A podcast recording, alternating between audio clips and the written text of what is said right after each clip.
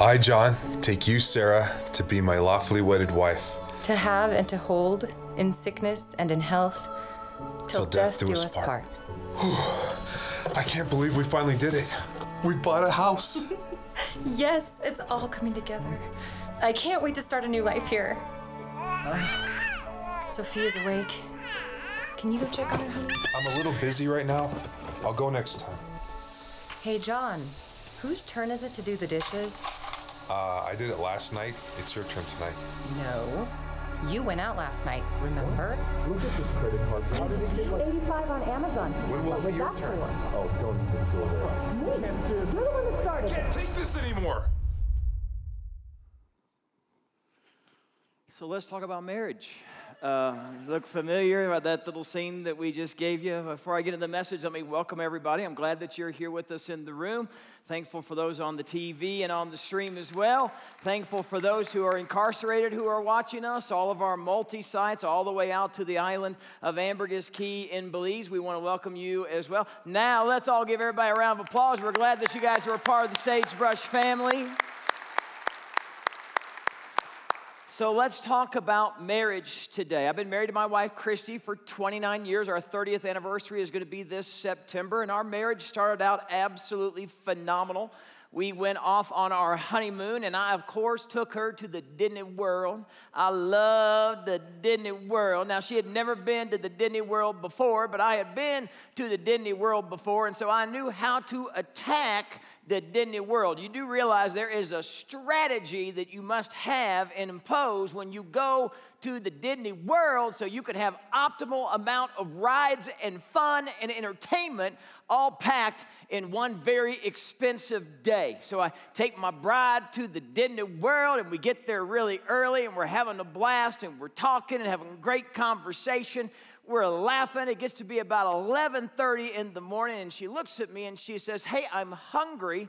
Let's get some lunch." And I said, "No, that doesn't fit with the agenda for the day. She says, What do you mean? I said, Well, 11:30 to 1 o'clock's when people get in line to get something to eat. That's the worst time to get in line when everybody else is in line. We're not going to eat till 2 o'clock. That's because the lines are really low right now. So we're just going to ride one ride after another, after another. And she said, okay, sounds good to me. So we kept riding rides. Two o'clock, we got something to eat. Now, at two o'clock, there's a parade that goes all the way through the Disney World, all the way down through Main Street. And my wife looked at me and she said, I love parades. I said, I do too, but that's not on the agenda for the day. You see, everybody lines up for the parade. This is an optimal time to ride as many rides as you possibly can. She said, Okay. Well, a couple hours go by. She says, I'd like to have a snack.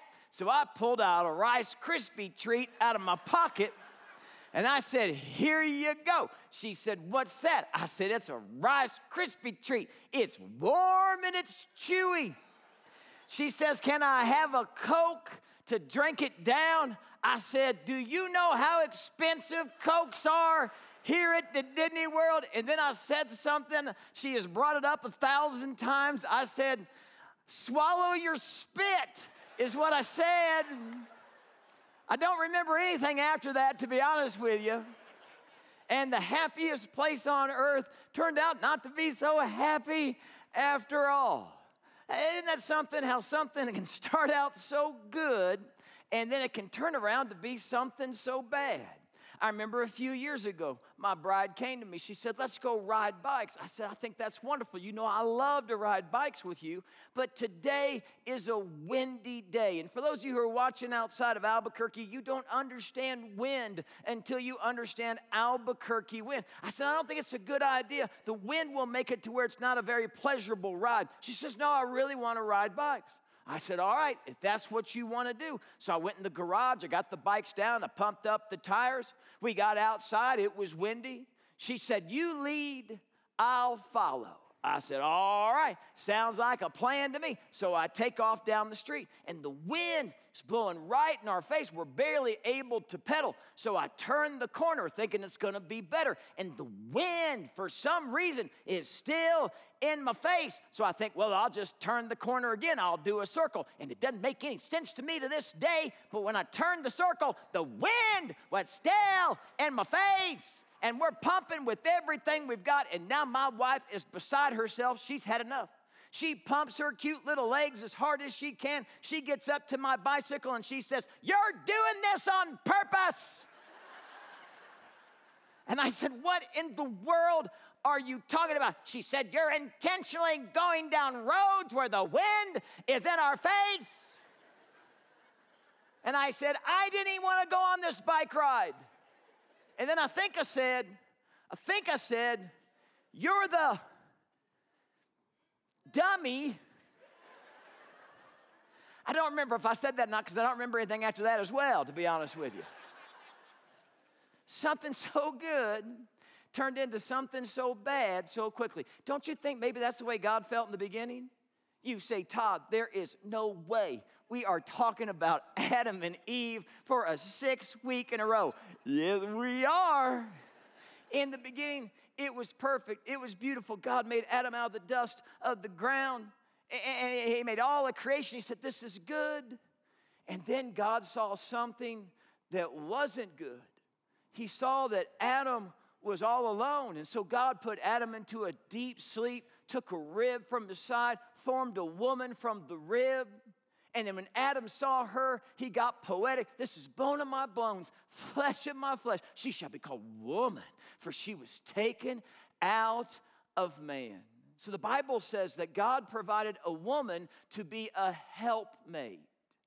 Now, some of the ladies here in this room, and some of you watching at another campus or at home, you don't appreciate that term helpmate because you have a different definition for what God intended than helpmate. You, you read helpmate and you think, well, here we go again. Yeah, God made Eve so she could do, you know, clean the house. Uh, uh just say it what it is, Todd. Helpmate means housekeeper. That's what it is. Someone to cook for him, someone to listen to him fart and belch. That's what it is. That's what you're talking about. A helpmate. And you're a little offended at this statement. Psalm chapter 46, you ready for this? God calls himself a helpmate. What, what, does the term helpmate mean? It means God saw something that was lacking and brought someone else to fulfill what was missing. Now, that's not so bad. Think about your husband. He saw something that was lacking. That's not hard to imagine now, is it? And he said, I'm going to bring her into his life to fill up all those gaps that are missing in his life. Just out of curiosity, men, uh, how many of you would say that your wife is a helpmate to you?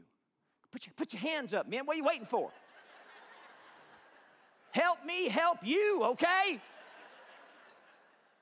How, many men would say, your wife's a helpmate? Just put them up real high. I love all the women right now going, put your arm up right now. Hey, that's her role. She's a helpmate. How many of you ladies would say that your husband is a helpmate? Yeah, not as many hands went up, to be honest with you, on that one, was there? No.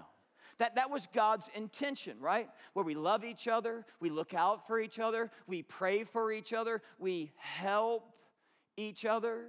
And, then the, the Bible says this He says, For this reason, a man will leave his father and mother, and they will become one flesh. He's talking about a spiritual union between two people. So you, you leave your parents and you begin a brand new home, you begin a brand new family. You leave and then you cleave. A, a lot of married couples, young married couples, they have a hard time with leaving mom and dad and, making the priority of their relationship now their husband or their wife or protecting the, the family that God has ordained for them to have.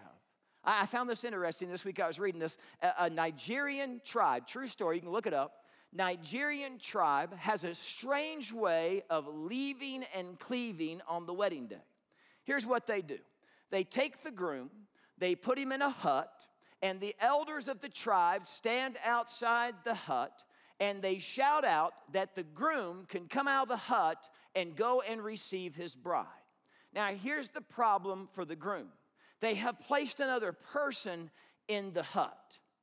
They have to get by the person in the hut to get out the door to get to their bride.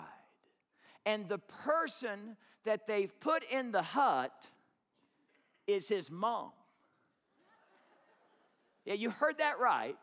It's his mom. Can you picture the scene in your mind? The young man has to beat down his mom to get out the door to get his bride. Now, I want you to know I don't go to very many weddings anymore, but if you do this, I will come to your wedding and partay with you. That's a perfect way that God intended. Not to beat your mom down, but you're leaving. You're physically leaving your mom. What you're saying is, is this relationship now takes priority over my past relationship. This relationship that I have with my husband, this relationship that I have with my wife takes priority over the relationship that I had with my mom and with my dad. When push comes to shove, you side with your spouse and not with mom and not with dad because you leave and you cleave and you start a new family. So, so what do we have? We have each of them helping each other. We have them leaving and cleaving to each other. And then the third ingredient of a great marriage is constant nudity. Verse 25. What? You've got your child in here, that's your own problem. That's all I got to say about that. Verse 25 The man and his wife were both naked and they felt no shame. Constant nudity, it's right there. Now, now why, why does the Bible put this in there? That's not necessary, is it? Well, it's more than just physical nudity it's relational nudity, it's spiritual nudity towards the other person. It means complete vulnerability, complete transparency, complete openness to the other person. So that was God's design for marriage. Two people looking out for each other, caring for each other, beginning a brand new home, brand new family where that family was the priority of their life with God at the very center of it. And there was constant nudity, constant vulnerability. They were having the time of their life. Well, you already know what went wrong. God put that tree in the middle of the garden. It was a choice for them. Were they going to choose God or they going to choose, choose something else? And, and they chose to disobey God, and all hell broke loose. Sin, suffering, sickness, pain all came to be a part of our world. We don't need to be reminded of that. Just look at the news on any given day. You'll see people doing terrible, terrible things to each other. This was not the way that it was supposed to be. And guess what? Marriages were broken too. Now there's insecurity, now there's trust issues the vulnerability, the transparency, the oneness, the looking out for the needs of the other person. It's just not the way that it once was. And so what happens is, is we get married, and can you imagine? This is kind of funny to me because God puts together two sinful, selfish, stubborn people and says, figure it out. In the midst of the sin nature that you have, in the midst of your stubbornness, in the midst of your selfishness, God puts you two together. Do you not think there's going to be conflict? Do you not think that there's not going to be times when you don't see eye to eye? Do you not think that sometimes stubbornness is going to win the day? Friends, listen to me. You're going to fight in your marriage. And when you begin to fight in your marriage, it doesn't mean you married the wrong person. No matter who we put in your married relationship, you're going to fight with them. Do you know why? Because neither one of you are perfect in that marriage. My marriage has fights all the time. It's because of Christy. I'm just going to tell you that right now. it really is. You're gonna fight, you're gonna have disagreements. So here's my question Do you have to hurt each other? Do you have to damage the person you say you love the most on the face of this earth? Do you have to wound them with your words?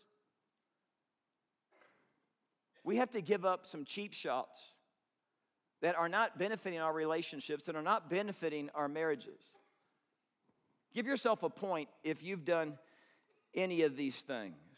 Have you ever yelled, screamed, or cursed at them? Give yourself a point. If you've done all three, give yourself three points. Have you ever threatened to withhold sex? I know of married couples where they haven't had sex in months. And that's wrong. And you're sending a, a, starving person into a world that's a buffet, and then you're shocked when there's an affair because you won't be intimate with them any longer. That's messed up. That's messed up.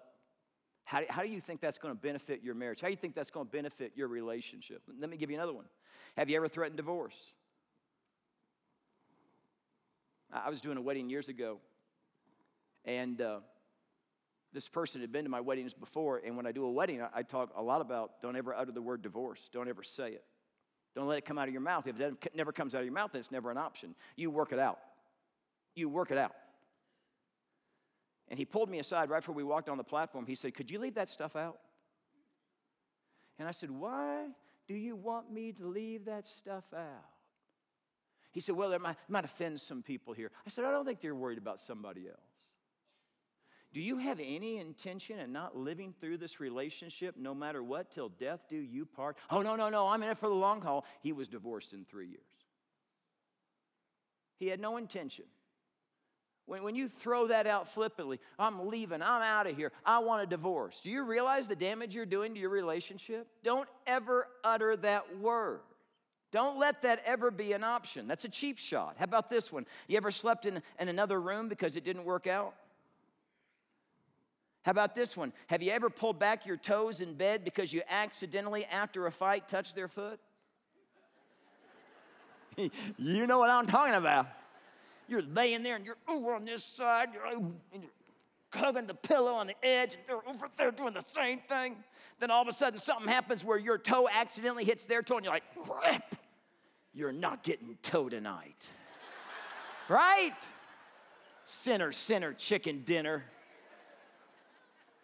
You ever played the silent treatment and just distanced yourself from your spouse? Some of you have done that for days, weeks, some months. You ever held a grudge? You holding one today? We fight over the dumbest things. I, I bet you had a fight a couple of weeks ago. What do you bet? And you probably did some of these things we just talked about because you got a lot of points when we went through that. And here you sit, and I say, What'd you fight about two weeks ago? And you can't remember. It's so interesting to me that in the moment, when the blood starts rushing to your face and you really get mad, you really get frustrated with the other person, it's such an insignificant thing that you don't even remember what it was two weeks later. That's ridiculous, isn't it? How about instead of lashing out at the person, what if we got on our face before God and we asked Him for wisdom before we said a single word? What if we just called a timeout? You stealed away a few moments, they stealed away a few moments. I mean, we're supposed to be people who have Jesus at the centerpiece of our relationship. It's always amazing to me the number of marriages that don't even invoke his name. They don't even call on him. They don't even ask him to help them, to calm them down so they can attack the problem rather than attacking the person. You know what I found to be true in our married relationship when, when Christy gets mad or I get mad at her? That if we'll just get away just for a few moments and we'll just pray about it, that many times we'll laugh and go, Well, that's not worth getting mad about. That's not worth losing our afternoon closeness with each other. There's so many things that we get in fights about that are just so stupid, aren't there? For years, I used to get so mad at Christy because she left shoes all over the house. I mean, how hard is it? Just pick up your shoes, put them in the closet. We have a walk in closet. Just throw them in there. I don't care but she puts them out like it's a minefield. And she doesn't put them like over to a corner or over to the side of the wall. No, they're in the middle of the room. I can't tell you the number of times I've fallen over those shoes. And so I would sit down, I would talk to her. I said, Could you pick up your shoes? Could you pick up your shoes? Could you pick up your shoes? Yeah, I'll pick up my shoes. She didn't pick them up. over and over and over again. It infuriated me. And one day I tripped over some of her shoes. So I thought, I'm gonna, I'm gonna try something different. I'm gonna go to God. So I went to God. I went in the bedroom. I sat on the bed. I still remember it. I said, God, we got a problem with Christy again. That's how a lot of my prayers start out. I'm sure hers do as well. We got a problem, God. with her. You understand what I'm saying? God said, Yes, we do. He said, You need to get yourself a new wife. That's what he said to me. He did not say that. I said, You see all the shoes? You know how many times I've asked her about the stupid shoes? This is ridiculous. I'll never forget it. Never heard God speak, but you know you hear him when you don't hear him. You know what I'm talking about? He said, How long does it take you to pick up a pair of shoes? I said, 10 seconds. He said, So what you're telling me is you can't spend 10 seconds to serve your wife. I said, But Lord, there's six pair. you see how messed up I am? Do you not love your wife or your husband enough to serve them for 10 seconds? That the things that you're probably irritated about or the things that you're frustrated with with the other person, if you just served them, you wouldn't be frustrated anymore. You see a need, what are you supposed to do? You're supposed to meet the need. You're not supposed to point out and say, Isn't, aren't you supposed to be doing this? No, you serve them. You put them ahead of yourself. That's what we're supposed to be doing. When it comes to fighting, you should always ask yourself this question Is this a cold or is this a cancer? Isn't that good? Write that down. That's good. Is it a cold or is it a cancer? If it's a cold, it's not that big of a deal. It, will go away. It's not, it's not that big of a deal. It's not something to you'll get all upset about. But if it's cancer, if it's a big issue, yeah, you need to take that very, very seriously.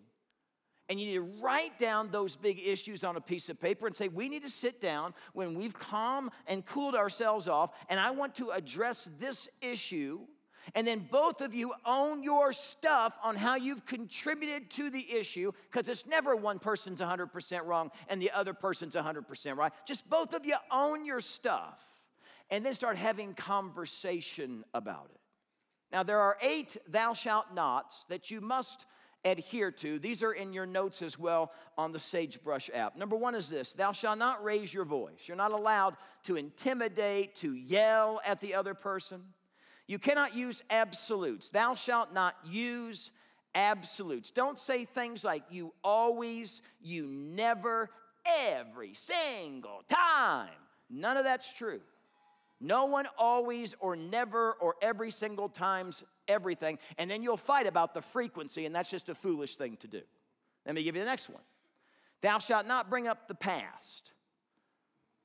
Don't get historical while you're hysterical, okay? Thou shalt not name call. Moving on. Thou shalt not compare. I wish you were like her. Do you think he would say that to his wife? Thou shalt not threaten. Don't threaten with sex. Don't threaten with money. And again, don't threaten divorce. Thou shalt not interrupt. most of the time, when it comes to a hard conversation, you know what the other person wants? They just want to be heard. And you want to fire up the conversation and make it worse and grow the intensity of just keep cutting them off. Just keep cutting them off over and over and over again. And you will have one frustrated spouse because you're not listening to them. You're not fighting for the relationship at that point. You're fighting against it. You're not fighting for reconciliation. You're fighting to be distant from each other. If you won't listen to the other person, how do you feel like you're ever going to come together and agree on anything? And then the last one is this you shall not give up. We don't quit. Ephesians chapter 4, verse 26 says, In your anger, do not sin. Do not let the sun go down while you're still angry, and do not give the devil a foothold. Here's what happens to a lot of married couples they get into a fight and then they, they don't deal with it. And then they just start living with the resentment. and They start living with the bitterness. And then they never deal with the issue. And they learn to live with the elephant in the room. And they find themselves getting farther and farther apart. Guess what? Satan's got a foothold in your marriage.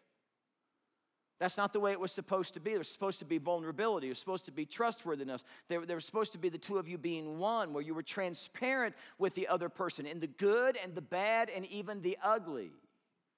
How many married relationships are there that just won't deal with the issues in their relationship? And Satan's got a foothold because it's not drawing the two of you closer by ignoring the issue, it's just pulling you farther and farther away.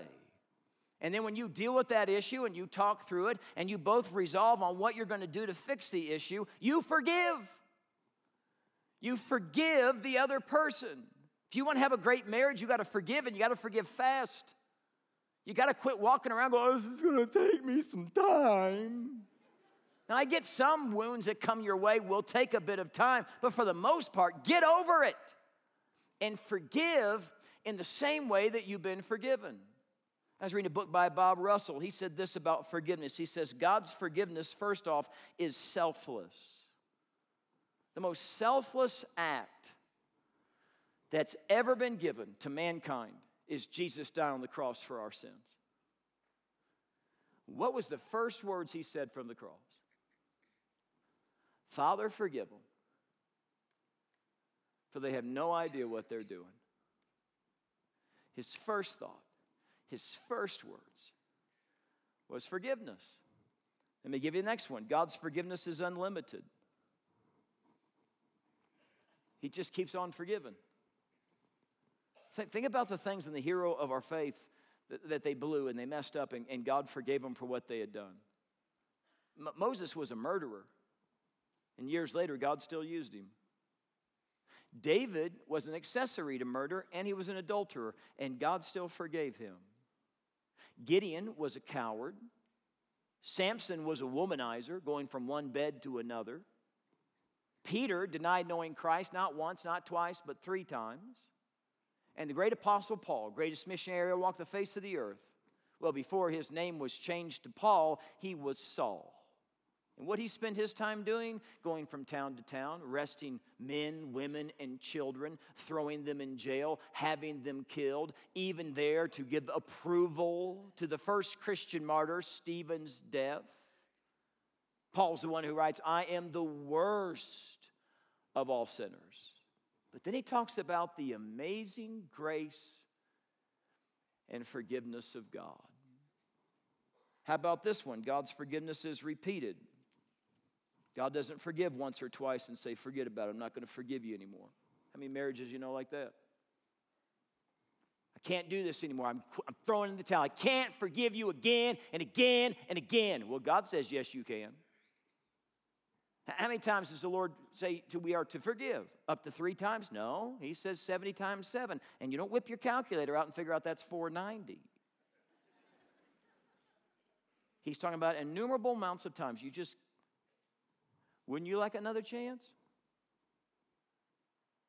Because I promise you this, you're going to blow it again. You're going to say something, you're going to do something, you're going to forget something, you're going to wound someone along the way. And I'm pretty certain you've hurt that person before. Would you like them to look you in the eye and say, Yeah, that's about it? I'm good. I'm never going to forgive you ever again. You see how that make you feel? Don't do that to somebody else. How about this one? God's forgiveness is unfair. There's nothing fair about the cross. Jesus is the innocent one. He who knew no sin became sin so we might be the righteousness of God. We might be made right with God. It's completely unfair. When you forgive someone, let me tell you something, friends. Listen to me. The innocent always suffers. The guilty goes free, and the innocent suffers when it comes to forgiveness. And that's what makes us so angry. That's what fires us up so much. That's why we have such a hard time forgiving other people because we just don't like that idea that that person gets off scot free. Well, let me explain to you what forgiveness is not. Forgiveness does not mean that you endorse their behavior. You're not saying that what they did was okay. You're releasing your right to attack them back. Let me give you another one. You're not saying that the person is exempt from God's judgment.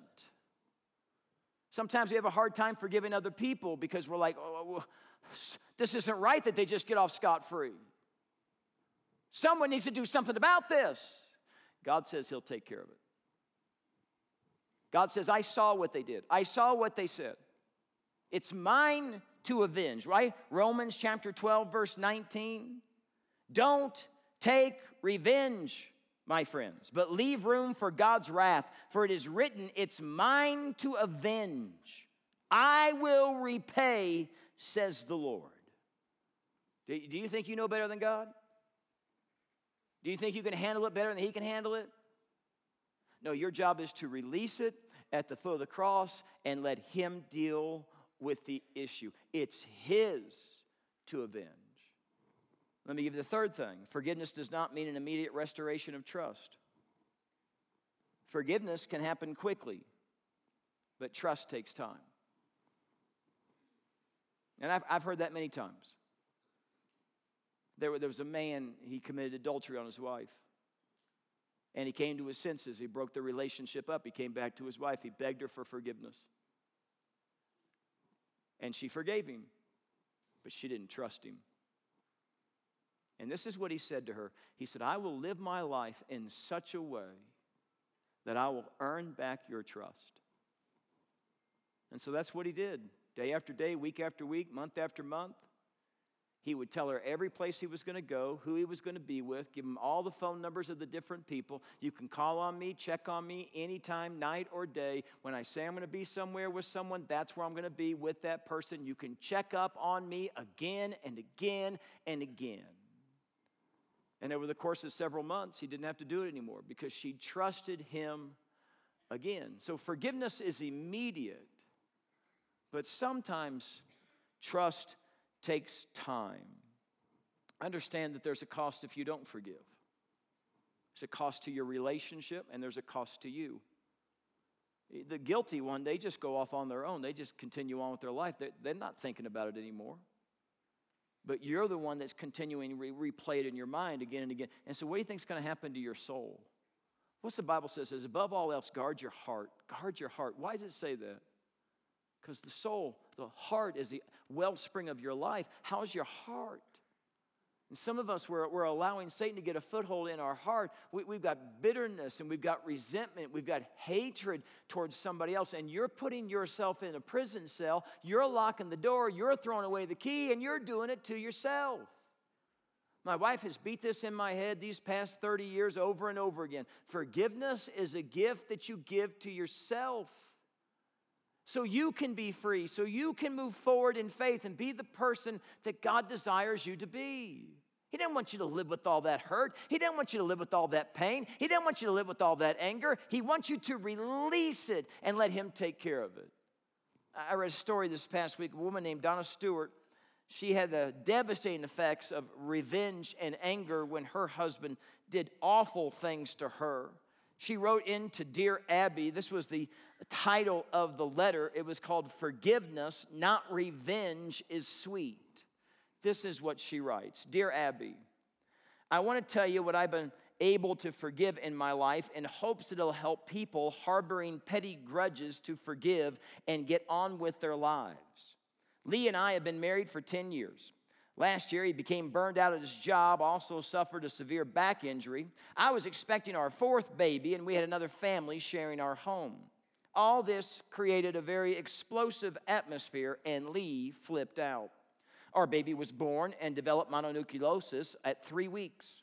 Lee announced that he didn't love me anymore and he left me. The other family moved out, and suddenly I was alone. I couldn't eat or sleep. I lost 47 pounds, got hooked on tranquilizers, had a nervous breakdown. Lee came back and put me in a mental hospital, then proceeded to have an affair with my best friend of 10 years. The affair lasted four months. We lost our home, so my children and I had to move in my parents' attic with no heat during the Pennsylvania winter. Suddenly, Lee came to his senses and he broke up with his girlfriend. Her husband forgave her. She went back to him and their three children. And then guess what? I forgave Lee. I took him back. I got counseling, went to church, kept reading my Bible. I'm off pills, I'm eating normally, and our family is intact. We got our house back. Lee is totally repentant and we've restructured our lives to avoid anything that could be destructive to our family. Two weeks ago, I went to my girlfriend and told her I forgave her too. We cried together and talked for six hours. Forgiveness, she writes, when it's least deserved, has true healing power. In forgiving her, I released her of all her guilt, and now God's able to work in my life I feel a little insecure at times, but I'm much better today than I was six months ago because A life filled with thoughts of revenge and bitterness is no life at all. Abby, if you think this letter will help others to forgive, you have my permission to print it with my name, Donna Stewart, Hilltown, Pennsylvania.